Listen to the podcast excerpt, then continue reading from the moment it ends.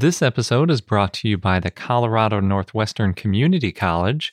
Join them for two weeks digging up dinosaur bones from the Jurassic period in Northwest Colorado this summer. For details, go to cncc.edu slash dinodig.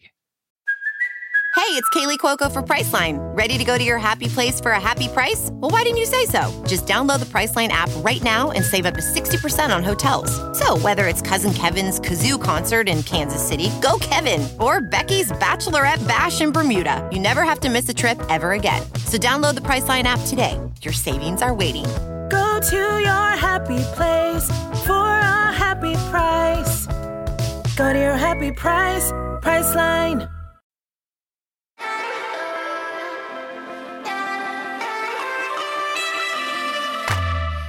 Hello and welcome to I Know Dino. I'm Garrett. And I'm Sabrina. This week, in our 281st episode, we have a bunch of news, including a new dinosaur nicknamed the Wonder Chicken. But I think its real name is even better than that. It's really good. Is it the awesome chicken? No, it's Mm. better. but you got to wait for it. we also have an interview with Ralph from Cake Boss, the one who was the head sculptor that picked out Zuul for their massive thousand pound cake. Yeah, and that's on Buddy versus Duff. Yep. It's a pretty addictive show. And we have Dinosaur of the Day, Alaskacephale.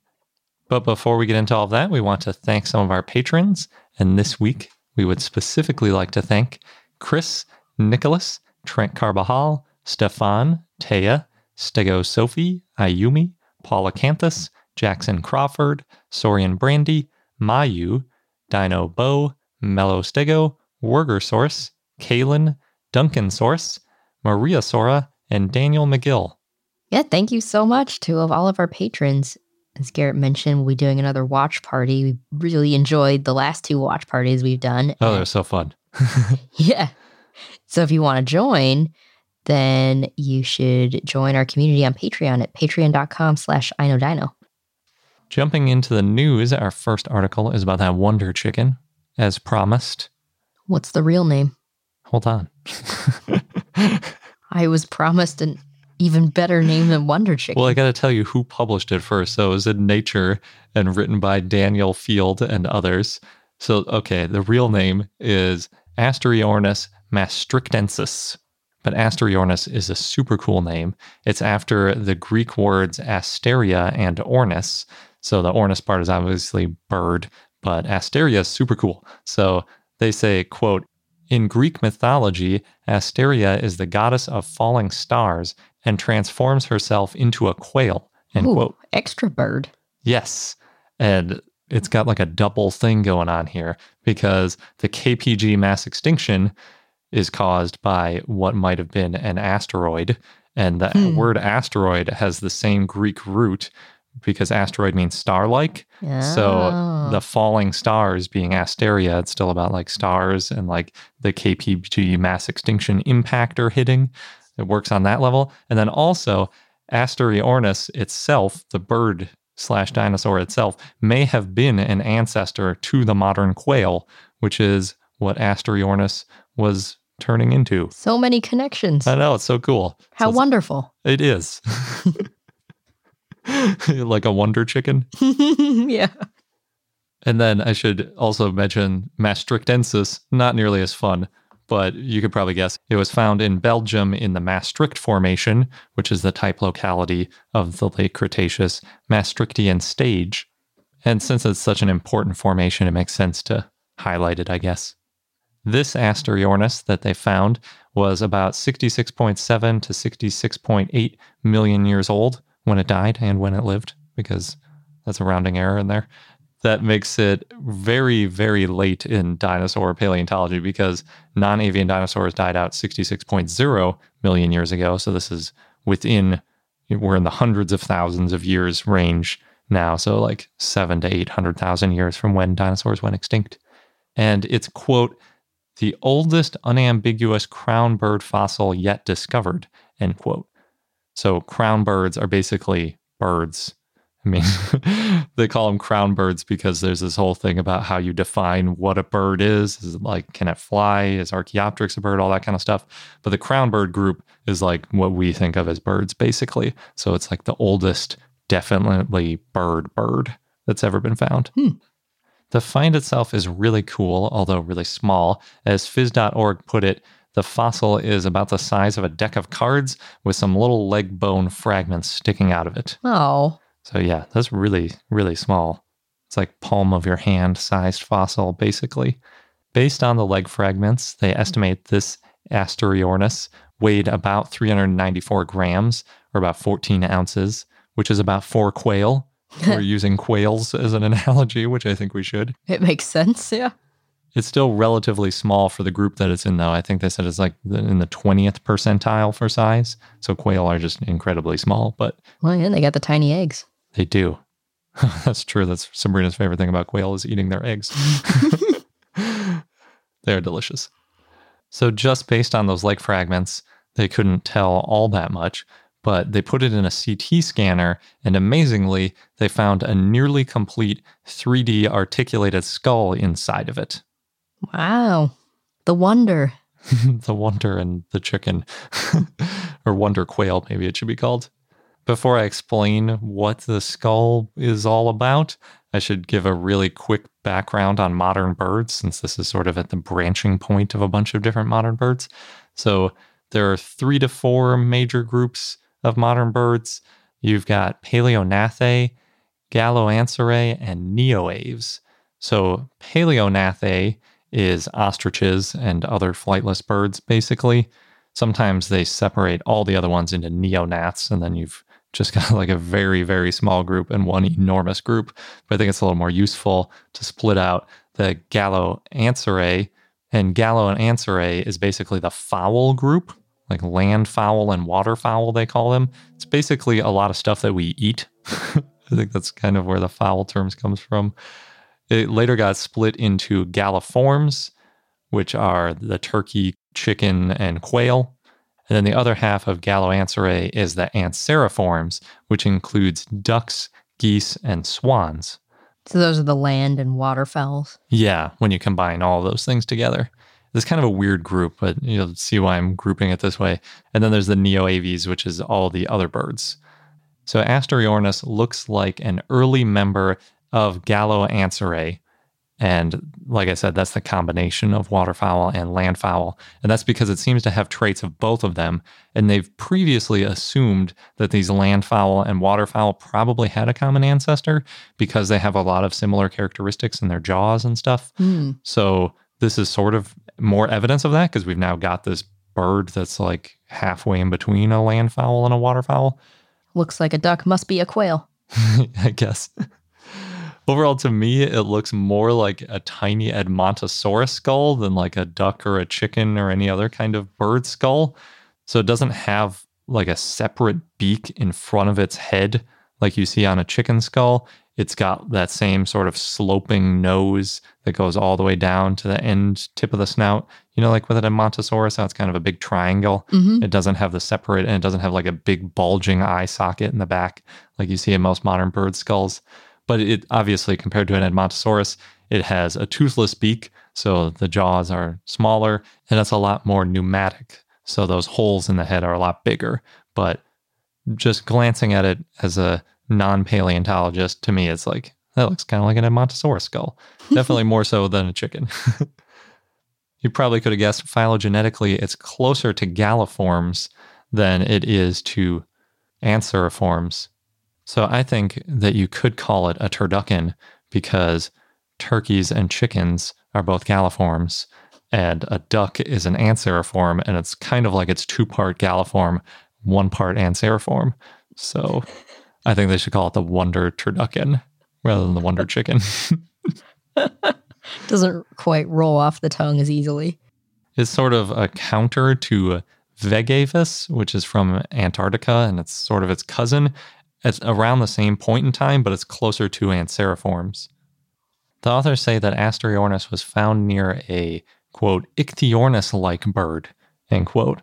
So I did a little bit of digging into their sources, and I found that it, there was this other bird that was found in the Maastricht Formation a few years ago, and it was from 65.8 million years ago, which is actually 200,000 years after the KPG boundary. Hmm. It's a little bit weird because it's called the Maastricht Formation, so you'd think it's all in the Maastrichtian, which is before the KPG boundary, but part of it is after the KPG extinction, and that's how this bird is. So the same formation basically has one of the last Cretaceous birds and first Paleogene birds on either side of that boundary, although it is likely that the Ichthyornis like bird existed before because it's only 200,000 years. A lot of times species last longer than that. So it's probably around in the Mesozoic as well. But we don't know for sure whether or not Asteriornis survived through the extinction or not. We just know that dinosaurs similar to it survived through it because we have their ancestors around today.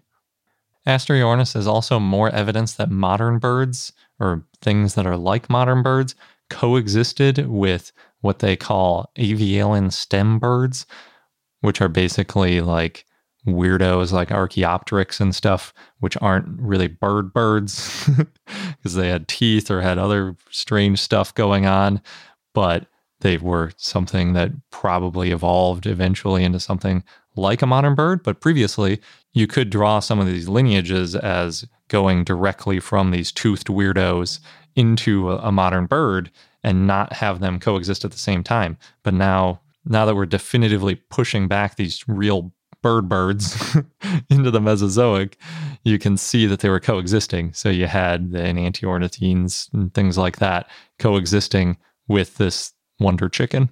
You keep saying bird, and I think of that song. Bird, bird, bird. Bird is the word. yeah, in this case, it, it kind of is. Mm-hmm. They're not exactly sure where Asteriornis lived. They think, though, that like Ichthyornis, it probably lived on the shore. That's based on its small body mass and its long, skinny legs, plus the sediment that it was found in. Garrett, should you live on the shore? No, I'd burn too easily. but I do uh, have a relatively small body mass for my height. And you got long legs. I have very long, skinny legs. That's true. and you eat fish. I eat other things too. That's true. they're not sure if Asteriornis ate fish. and that's because, you know, they just found this toothless skull and nothing else. There's no gut contents. Ugh, There's also no that's wings. really the key. yeah. There's also no wings. So we don't know if it flew. And, you know, we just have a little bit of the legs and the skull. So there's very limited information about it. But the skull is one of the best things to find if you can pick a part of the animal to preserve in good detail. So we at least know where it fits phylogenetically. One way the authors summarized its significance was by saying that Asteriornis is, quote, one of the only well supported crown birds from the Mesozoic era and is the first Mesozoic crown bird with well represented cranial remains, end quote. Sounds pretty awesome. Basically, the first really good true bird skull from the Mesozoic. Yeah. The authors also put a big emphasis on the fact that since this bird exists in the northern hemisphere, that the northern hemisphere might have been just as likely of a place for some dinosaurs, meaning birds, to survive the KPG boundary. Whereas before we've talked a lot about how Antarctica was the most likely place, obviously in the southern hemisphere. And I would say with that Ichthyornis like bird that was around 200,000 years after the boundary in the Maastricht Formation, it seems like they have a point. But there are a lot of papers that are continually showing that polar coasts were the least affected by the KPG cold period, and Belgium was really close, relatively speaking, to the Chicxulub impact compared to Antarctica. So this would have had to be a pretty tough bird to make it through that transition. It's not impossible, but it would have needed the right set of traits. And the best guess at the traits it would have needed are small size, which it does have, living near the shore, which it also seems to have.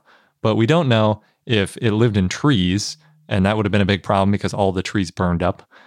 We also don't know what its metabolism was like, but if it had a high metabolism and needed to constantly eat, that would have been a really big problem with scarce food around that giant asteroid destroying all of the food to eat. And we don't know if it was capable of eating a varied diet, which is incredibly important in these sort of disaster taxa because you might not be able to find the exact same food every day. And if you rely on like one fruit or something, you're doomed. you need to be able to eat a lot of different stuff. Especially, they think that if you could eat seeds and insects, that would be a good way to go because there's probably a fair number of those around, even in a extinction event. This is why I'm convinced that something like a seagull is going to re-inherit the earth because they have all of these characteristics. They can literally eat anything. yes. And live anywhere and they don't live in trees. They live near the shore. And they're fighters. Yeah. And they're just crazy. Yeah, just asked Sabrina about her hot dog. Hmm. I don't trust birds. In other news, we had some news about a stegosaurus. Wally, the stegosaurus, who's from the Berkshire Museum in Massachusetts, is getting restored and will probably be fully restored by fall. Wally's a life size stegosaurus sculpture that weighs 1,200 pounds and has been on the front lawn of the museum since October of 97. It's made of fiberglass and is the second stegosaurus made from a mold by Louis Paul Jonas Studios in Hudson, New York. The first model was made for the New York World's Fair in 1964 and 1965, and it's now on display at Dinosaur National Monument in Harper's Corner, Utah. I think we might have seen it, Garrett. Oh, is it that outdoor stegosaurus we took a picture in front I of? I think so. That used to be our Patreon image for the stegosaurus level. Yeah, it's a cool one. It is really cool. They painted it some really neat colors. hmm So Wally, this stegosaurus, got its name as part of a community contest where the winner, Levi Bissell, named him because stegosaurus has the brain size of a walnut. Oh, Yeah. Um, before going to Berkshire, Wally was on display for 30 years at the Cleveland Museum of Natural History. And at Cleveland, Wally is known as Steggy. And the museum commissioned Steggy back in 1967. And when Steggy was ready, the museum's women's committee hosted a dinner in June 1968 to welcome Steggy the Stegosaurus.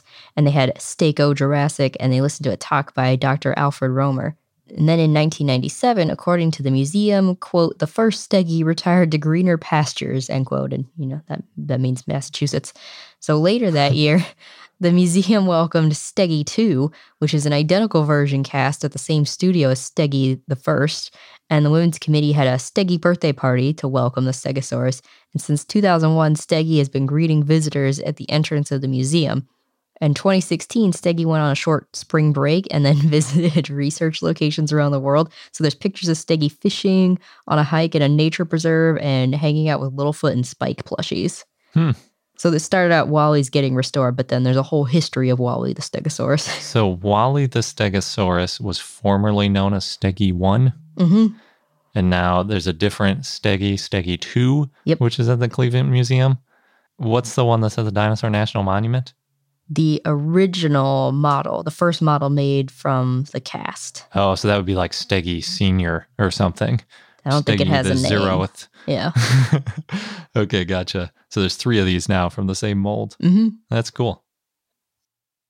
This episode's brought to you by the Colorado Northwestern Community College, where you can become a part of the scientific process.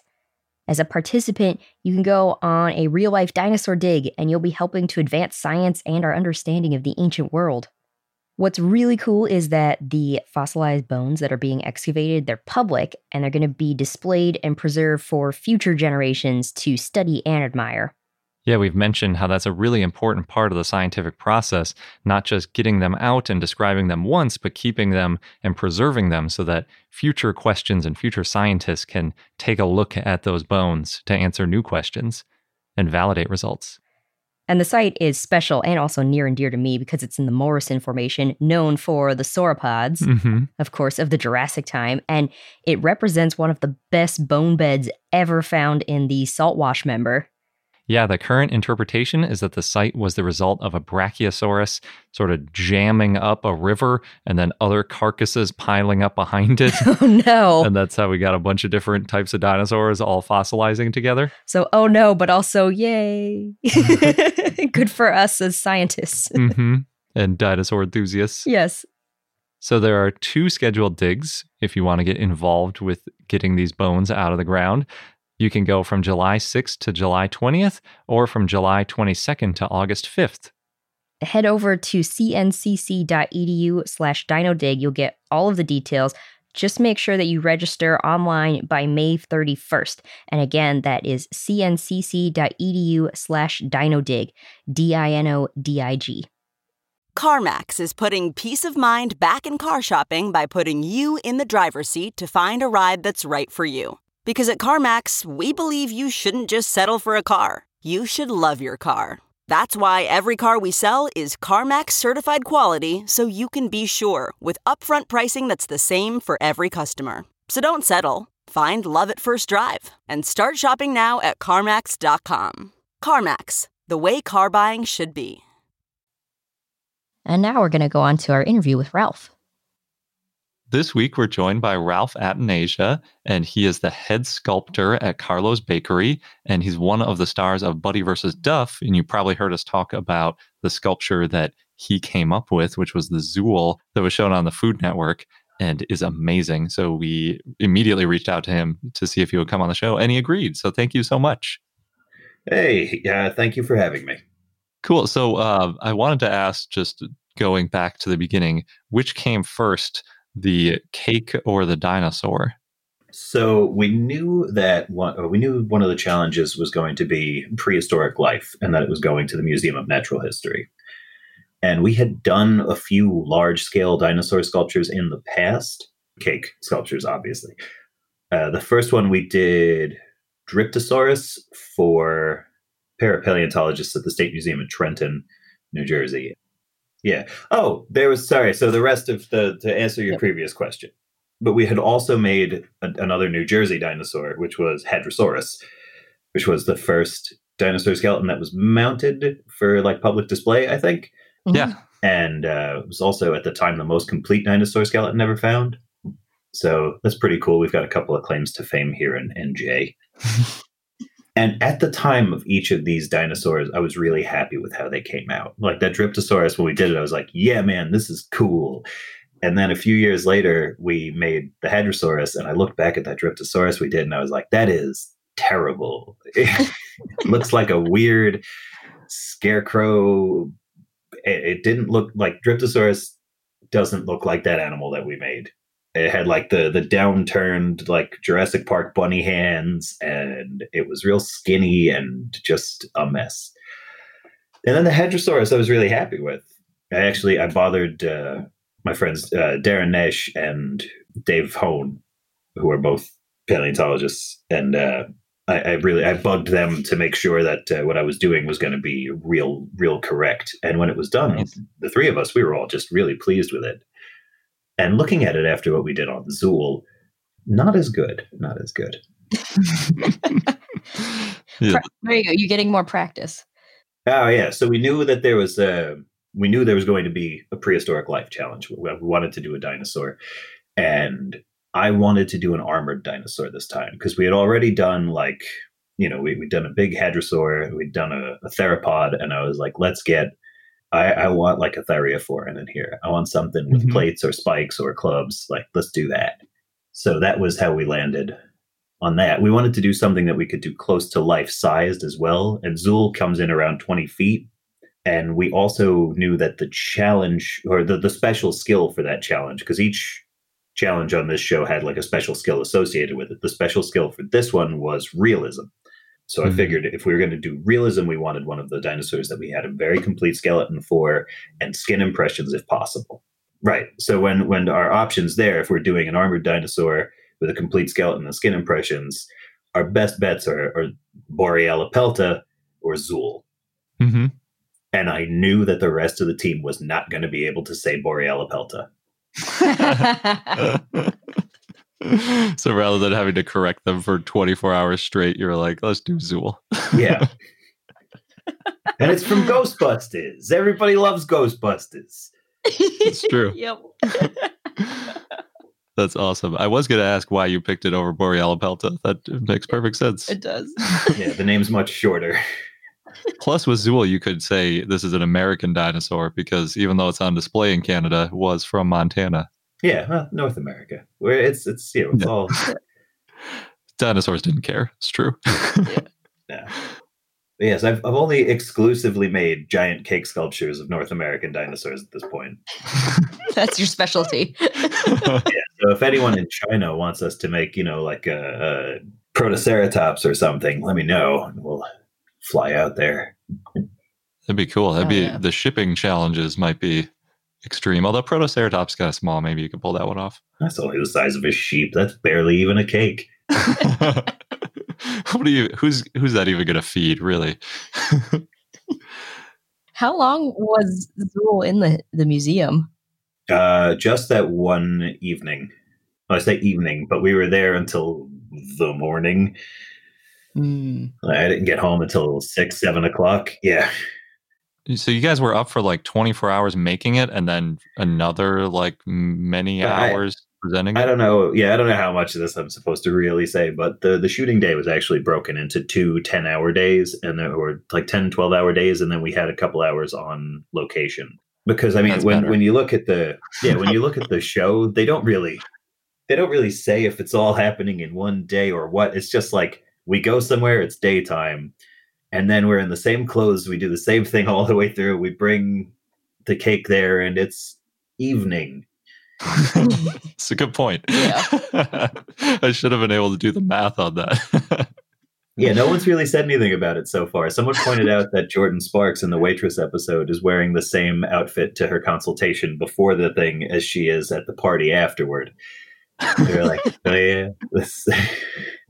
Yep, she forgot to change. What are you gonna do?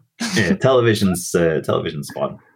So we did a little bit of digging, and I saw you had you have a blog, and you posted about a few years ago. You made a chocolate dinosaur. Oh, I had a blog like a hundred years ago. oh, it's it's still up, just so you know. It's still alive on the internet. The Yeah. internet never forgets. and that chocolate dinosaur is pretty prominent. I have, uh, yeah, there's a lot. I've done many, many chocolate dinosaurs. So how how do you make a chocolate dinosaur? How does that even work? Oh boy, it depends on how big it is. It depends on what kind of dinosaur. Uh, the simplest answer I can give you is usually there's a rigid armature that gets built first, something out of wire or, you know, like wooden skewers and things that are glued together, and then you build up the chocolate on top of that. We use a chocolate that's called modeling chocolate. It's basically just chocolate and corn syrup that get mixed together until the chocolate has a consistency like oil-based clay. hmm And really at that point it's more edible clay than it is moldable chocolate So then it's pretty easy to do the details. yeah at, at room temperature it gets quite firm but if you heat it up a little bit as you warm it like you need it or, or you could put it in the microwave for a few seconds and it gets very pliable and so you can sculpt very quickly when it's soft and as it cools you can start doing finer and finer detail Oh, interesting. wow. It looks like you used a lot of modeling clay for Zuul too. I'm sorry, modeling chocolate. Yeah. Not modeling chocolate is uh, especially the chocolate that we make at the bakery it really can take detail really nicely but it's also very plastic and you can work with it very quickly so once we had carved out the shape and got our crumb coat of uh, buttercream on the whole thing we were able to just drape it with big sheets of, of modeling chocolate we ran it through like a big pasta sheeter and got blankets of the stuff and put it on there That was so cool. I loved the texture that got added to it, even on the underside Mhm. for like the little mini osteoderm sort of texture all over the bottom. Yeah, so those those scale stamps are a tool that we made at the bakery. One of the materials that we use a lot is silicone mold putty, uh, especially if we need to make a lot of the same thing in a short amount of time. Sculpting it by hand thirty times would take a long time. So we we we keep this two part silicone mold putty in stock as just two parts, and you knead them together, and then it becomes like a silicone clay, and you can make a mold out of it and let it harden, and then it cures and it's rubber. Nice. But what we did was we made like a little sort of mushroom shaped piece of silicone, but the top of it had little indentations all over it so that when you roll it over a warm piece of chocolate, it leaves a scale pattern on there. yeah, that was an awesome effect. Mm-hmm. Also the gumballs. Yeah, that was my idea. I was very proud of that. That was amazing. We were we were trying to figure out how we were going to get the look of all those ossicles on the on the back of Zuul in uh, the armored sections. And my friend Dave Hone sent me some really great pictures of the actual fossil, which was super helpful. And we were, we were looking at it, and Buddy and the head decorator Liz and I are looking at this thing, and we're like, so they look like river stones. You know, they're like round, smooth pebbles of various sizes. and we were trying to figure out how the hell we were going to do that. And we, we had like an idea that we were going to be punching out circles of, of modeling chocolate with like a, a, if you take, if you sheet out your chocolate quite thick and you cut it out with a cookie cutter, you would get what you imagine, like a hockey puck kind of thing, right? Like a squat cylinder. Mm-hmm. If you put a piece of plastic over it, like a piece of Ziploc bag or something, and then push the cookie cutter down over that, it domes the top of it. And we thought Ah. maybe we would just make a bunch of those and just be producing hundreds of them and hope like crazy that that worked. And that was going to take a long time. And I, I so I, I had the idea. I was like, well, we need to put something under the chocolate that's already round and is already edible. And the light bulb went off, and I was like, gumballs cannot be expensive. And it turns out they're not. There were some large ones in there too. Were those Oh, gumballs yeah, the yeah, huge yeah. Ones? The the yeah, there were some very very big gumballs and some very big jawbreakers, and I don't remember Okay. which were the biggest ones, but yeah, we bought a bunch of those. I th- we had tens of thousands. That was so cool. Oh, uh, It was great. It looked like it was fun to That add. was the most fun part. was there like a big base of something softer that you could just sink the gumballs into too? So yeah, the the cake was stacked up, and then the cake gets covered with what we call a crumb coat, which is our, our first layer of buttercream that like we use to smooth out the whole shape. So we were just Hmm. sinking these gumballs into buttercream, which was really Sounds cool. delicious. and I get a lot of the time when I get particular about you know like dinosaur stuff or, or even just simple historical accuracy uh, for things like we made a Viking cake and uh, I kept telling Buddy that Viking helmets didn't have horns and he was like, well then why do they always have horns? Uh, you got me, chief. Uh, so uh, usually when I try to promote some level of accuracy, I get a lot of pushback for it. But on this one, everybody was just on board, and I was like, okay, there are going to be like two rings of ossicles on the neck, and then there's this many, and then over the hips, there's a big kind of shield, and then it goes back to this many. And everyone was like, uh huh, uh huh. We had like a diagram laying out where all of the spines of different sizes that came out of the armor and you know around the the sides of it, Mhm. and we just went to work, man. It was like production line. Wow. So it sounds like you had a lot of reference material. I did. We had some really good pictures of uh, of the fossil mount and the cast of the armor on the back, and then we had uh, Victoria Arbour and David. Oh, Evan. Yes, thank you. Yeah, their book. We, we had that Zuul book, which was really helpful. nice. Nice. Yeah, we were wondering about because they don't show that that much in the episode. Yeah, we didn't really have the rights to show their book on television. Sure, Mm, sure. Yeah, We're impressed with your drawing too. You made Oh, that thank look you. really effortless. that's true. Yeah, because I think you drew like a really large version of it, right, for the reference, and it was just on, like the, up on the whiteboard. Yeah, it's not a particularly accurate drawing, but thank you. That's better than I could have done. and then they, I really enjoyed too. I didn't realize I mu- I must have missed that part of the challenge was the realistic aspect of it. But I really appreciated how when it got to the museum, they were comparing yours to the the other kind of diorama of multiple dinosaurs, and they're like, Mhm. these didn't live at the same time. Why is it in tar? There's like a volcano. Like, what is going on? Like, Right. this thing has teeth and it shouldn't have teeth. And then they go to yours and they're like, well, it's pretty much perfect. Yeah, It seemed like there was a, a bit of a struggle to critique. Mark uh, Mark Norell said that if he could have kept that in the museum, he would hardly have had to change anything for it to be a display there, which was That's a so huge cool. compliment. Yeah. that is so cool. what would you have done if you had another day? That's a good question. Uh, we definitely wanted to do more with the the environment that she was in because our, our Zuul, who we named Dana, Who's the Dana named after? Dana Barrett from Ghostbusters. Uh, Ah, makes sense. There is no Dana, only Zuul. Uh, but yeah, we would have liked to have done a little bit more with the environment she was in. As it was, it was just earth and ferns. Mm-hmm. I, originally, she was supposed to be at the edge of like a riverbank, and her pose was supposed to be a little bit more like with her head turned so she could see what her tail was swinging at. Uh, we had like a whole list of period appropriate plant life, or at least plants that have living descendants that are similar. You know, Mhm. magnolias, um, dogwoods, different ferns, a couple of other things that we were going to put in there. And it just, we didn't have the time for it, but we wanted to recreate her environment as well. Yeah. We brought a lot of silly stuff too. Like I had cockroach molds and, and frogs that I was going to make, like all this stuff. And you said it at the end, it weighed like 3,000 pounds or something, right? That, that was, so Buddy said that on the show, and I don't know where that number came from, but then if it was 3,000 pounds, there's no way the five of us would have moved it. Uh, it was our estimate at the time was about 1,700 pounds, which is still a lot. It's close Still, to yeah. a ton. But yeah. every time, every time it got talked about, that number went up. and I watched the show. It was like, this thing's 3,000 pounds. And I'm like, "Hey, if there were two of them. That's how it felt by the end. Yeah. it's heavier as your arms get tired. We- there was a there was this serendipitous moment of nonsense at one point. So that we we had built the thing on wheels. We had these big heavy duty casters that were attached to the bottom of the base, right? Mm-hmm.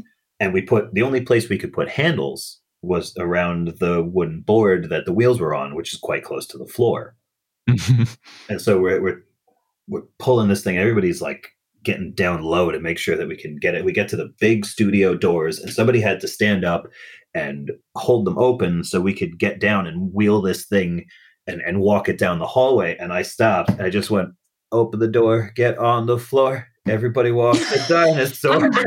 Yes.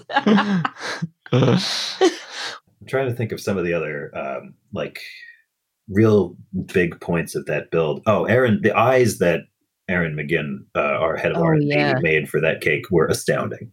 yeah. They were amazing. and when you put the eyelid over the top of it too, especially, you know, it looked just like the Zuul eye. Mhm. It was like that skull. You could remember what it looked like. And then I was like, yep, then there's the real eye in it. That's very cool. If I could change one thing, I would have made that upper eyelid thicker because I think there's supposed to be a bone associated with it. It Mhm. still looked, I mean, with the modeling chocolate, you know, it's not like our skin. It's still relatively thick. So I think it it looked pretty good. I dig it. But um, that technique, when Erin was explaining to me what she wanted to do, and like the the sort of like layered effect where you'd have like the the clear sclera over the eye, and then you'd have the the pupil and the iris recessed into it.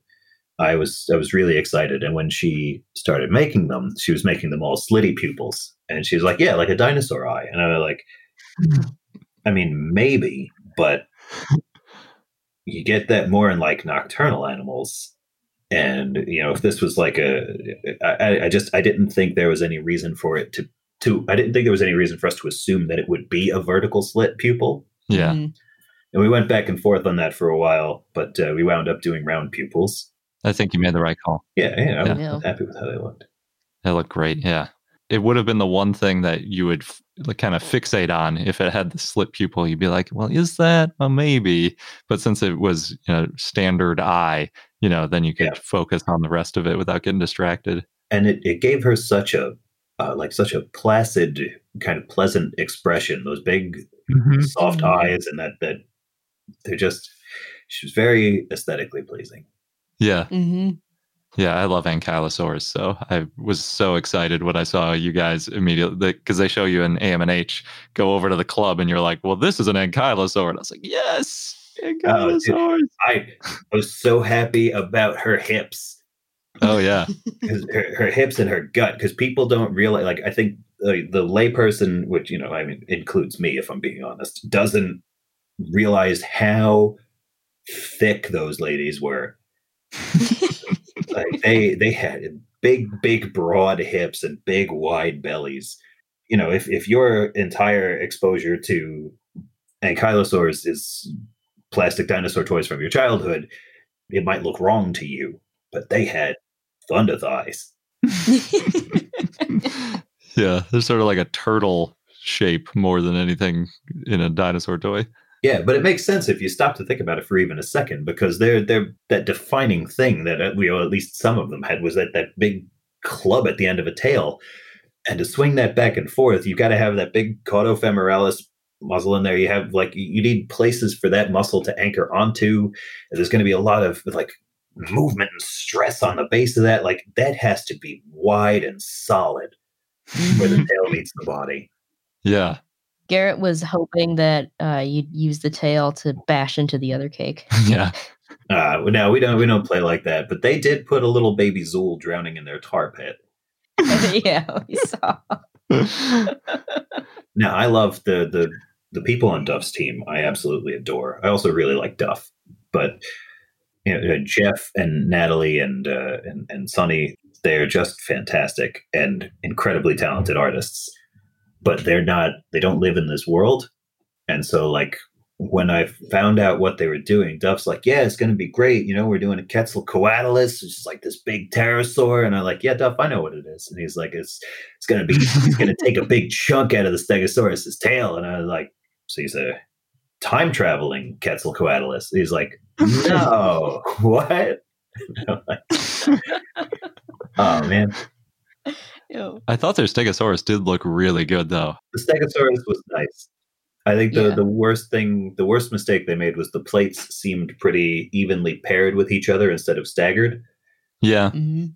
But beyond that, like it had the right number of toes. The the facial anatomy wasn't bad. It it and you know what you saw of the body looked right. Yeah, Yeah, it looked pretty I really slick. liked it. But then it had the Quetzalcoatlus with teeth and kind of a weird body and Well, I did weird like the, wings uh, on top of it. I did like the feathered look. oh yeah, they did the really cool texture. They had a cool texture on both of theirs too. Yes. And the the technique for doing the the the the kind of pycnofibers that Natalie did is the simplest thing in the world, but it looks so good. You just, Mhm. just take a scissor and you just do little snips into the chocolate, and it makes these consummate V's. yeah, that was really cool. Yeah. So, did anyone get to eat the cakes after? I think some of the cakes were eaten, but a lot of it wound up getting disposed of because uh, Mm. there's a lot of cake on there. It's hard to eat that many gumballs. Yeah. Oh, and the jawbreakers too. Um. Yeah. Did you guys uh, want to know any other stuff? I guess generally I would ask, like, what was the first dinosaur food creation that you ever made, if you remember? Uh, you know, the very first dinosaur food sculpture I did was actually the day that I visited the bakery for the first time. Oh, what was that? So I, I my aunt and her children, who are my cousins. This is an awkward way to say this. My cousins and my aunt and uncle.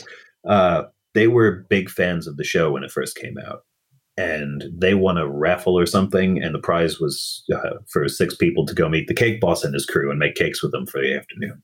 This was when the show had first started out and was really quickly gaining popularity. I had yet to hear about it, but they had an extra slot, you know, because there were five of them, and they're like, Ralphie, you got to come with us. They're going to see what a good sculptor you are. They're going to give you a job. You're going to be on TV. You're going to be famous. And I was like, all right. all right. Um, but then that's exactly what happened. I went there and I, I was playing with the modeling chocolate, and I made like a little dinosaur out of it. And one of the guys there, Mauro, uh, took a look at it. He goes, "That's pretty good. Can you do people?" And I was like, "Yeah, I can do people." And I did a did a little bust of Buddy with like a piping bag, and Mauro called Buddy over, and Buddy looked at it and he goes, "Yeah, all right, all right." And he says something to Mauro, and he walks away. And Mauro looks at me and he goes, "Give me your phone number. Your is mine." So they they called me up on my drive home and asked if I could come in the next day, and I've been working there ever since. wow, That's awesome. that's a great story. Yeah, I was the I was the head of my department within a couple of months, and uh, that's I, I guess about as high as you can advance in the sculpture department is being in charge of it. Yeah, makes sense. My That's really cool. upward mobility in, in my particular field, uh, I, I reached the top pretty early on. Yeah. And now your family, uh, uh, they uh, often remind you. Had they told you? It comes Your up. aunt and uncle hitting you up for cakes constantly. It, it, it does come up. what was the dinosaur that you made that impressed them so much? It was just a little like like a like the top half of a T Rex. Oh, nice. And this is uh again peeling back the curtain a little bit. So that was my real first day, and then after I was, they were shooting the third season at the time I got hired, and I was in like every episode. You know, and it just Buddy and I hit it off. Like we, we worked together on on things pretty closely. And the work that I was doing wound up on like almost every cake. And they were like, well, we have to introduce this guy. We don't know, nobody knows who he is. So we shot a fake first day where I came in and I made a dinosaur. So Did you make the same type of dinosaur the second time? I mean, like I made an orange T Rex with like blue polka dots. So that's uh, the the first episode of season three of Cake Boss. You see me come in and make this orange T Rex, and that's my first day, but that's not my real first day. Good, less nerve wracking. Yeah, That's true. yeah, that was I was like a hipster Victorian sideshow barker back then. Like I had like a curly mustache and a three piece suit and a bowlered hat and a bunch of rings. And man, we all do things when we're young, don't we? It could have been partly how they put you on TV. You never know. Well, I'm sure. I'm sure the fact that I was a just absolute weirdo was uh, was a part of it. That's great. So yeah, Cool. Is there anything else that you guys have coming up that you want to talk about or just continue watching Buddy versus Duff? I mean, yeah. The by the time this episode airs, my favorite episode of Buddy versus Duff will already have been on. We did a cake that was delivered to the Aquarium of the Pacific, which was a blue whale, Oh, wow. Which is closer to three thousand pounds than the Zuul cake was. It was easily a ton. Oh, that's awesome. and I absolutely adored that. So if you're if you've been watching, if you haven't been watching Buddy versus Duff, but you're curious about the kind of thing that we did on there, I would check out either the dinosaur episode or the undersea episode because those are our two very finest, just absolute mad cakes. And the finale is coming up, and that one is Star Wars themed. Oh, cool. Nice. So we got to deliver that to Galaxy's Edge, and Billy Dee Williams was there. That's great. That is great. Yeah. It's very great. Yeah, after watching the Zuul episode, I'm I'm hooked now. Mhm. Oh, cool. Yeah, that whale, man. You keep get ready for that because that is something. Awesome. We will. This is like one of the best shows to be watching right now. I feel like. Yeah. so. That's pretty zen. Oh, good. It's very stressful for me to watch it, so I'm glad you guys uh, find it calming. Awesome. Well, thank you so much for coming on and sharing all of the dinosaur creations that you've made over the years. Yeah, thank you for having me. Thanks again, Ralph, for coming on. We are fully hooked on cake making shows now. Oh yeah. Well, we watched the aquarium episode. It was great. yeah, it's a pretty good physical distancing show, I would say.